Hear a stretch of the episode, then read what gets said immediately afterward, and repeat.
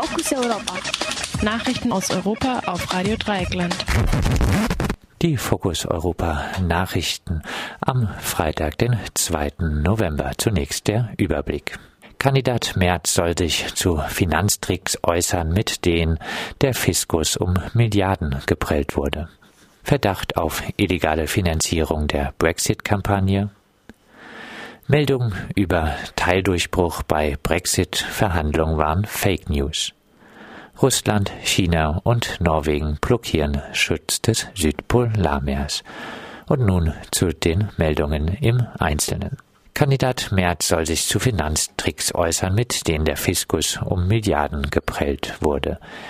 Die Antikorruptionsorganisation Transparency Deutschland hat den Kandidaten für den Vorsitz der CDU, Friedrich Merz, dazu aufgerufen, darzulegen, wie er sich während seiner Tätigkeit in der Finanzbranche zu Finanztricks verhalten habe, durch die die Finanzämter um riesige Summen geprellt wurden.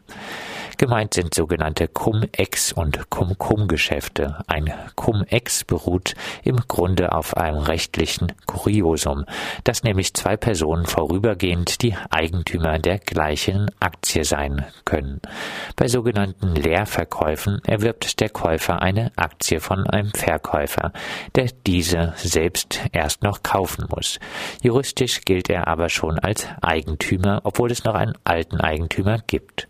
Erfolgt die jährliche Ausschüttung der Dividende, so behält der Staat die Kapitalertragssteuer von 25 Prozent ein. Institutionelle Investoren können sich aber die Kapitalertragssteuer erstatten lassen. Gibt es aufgrund eines geschickt gelegten Leerverkaufs zum Zeitpunkt der Ausschüttung der Dividende zwei Eigentümer, so können beide die 25 Prozent Erstattung verlangen. Der Staat nimmt also 25 Prozent der Dividende ein und schüttet dann 50 Prozent wieder aus. Durch diese Cum-Ex und ähnliche Cum-Cum-Tricks sollen die europäischen Staaten um mehr als 50 Milliarden Euro geprellt worden sein. Allein in Deutschland belief sich der Schaden auf über 30 Milliarden Euro. Auf Nachfrage verurteilte Cum-Ex und Cum-Cum-Geschäfte scharf.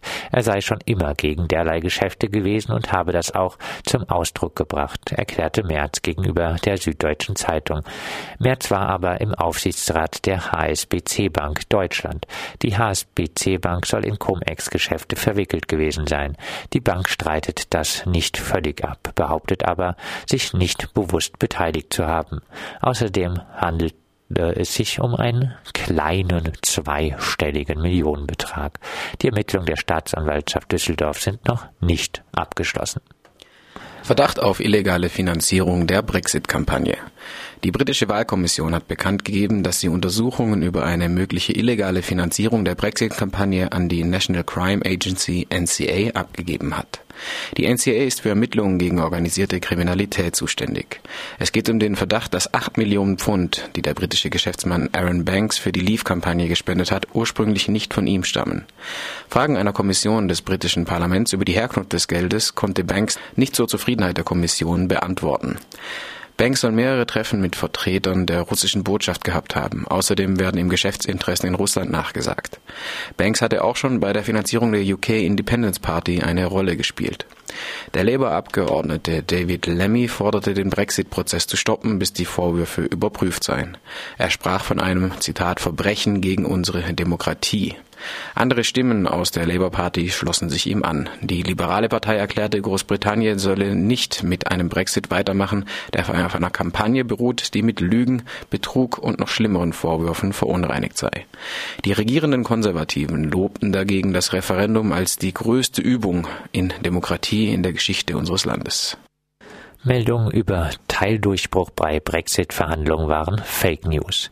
Ein Bericht der Times von Donnerstag, wonach es eine vorläufige Einigung über den Zugang britischer Finanzdienstleister zum europäischen Binnenmarkt nach dem Brexit gäbe, bezeichnete der Chefunterhändler der EU, Michel Barnier, als irreführend.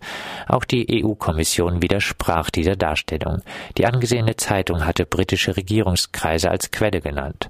Auch Aussagen des für den Brexit in Großbritannien zuständigen Ministers Dominic Raab, wonach seine Einigung über ein Brexit-Abkommen bereits am 21. November möglich sei, wurde von seinem eigenen Ministerium mittlerweile relativiert.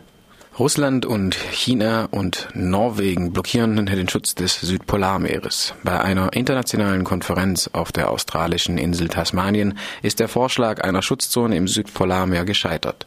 Widerstand kam von Norwegen, Russland und China. Die Meeresschutzzone hätte ein Gebiet von 1,8 Millionen Quadratkilometer umfasst.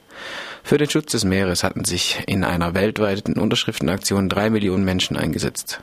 Thilo Mark, Meeresexperte von Greenpeace, kritisierte die Entscheidung. Nur durch die Einrichtung von Schutzzonen lasse sich verhindern, dass, die, dass sich das weltweite Artensterbe auch unter Wasser fortsetze, kommentierte Mark.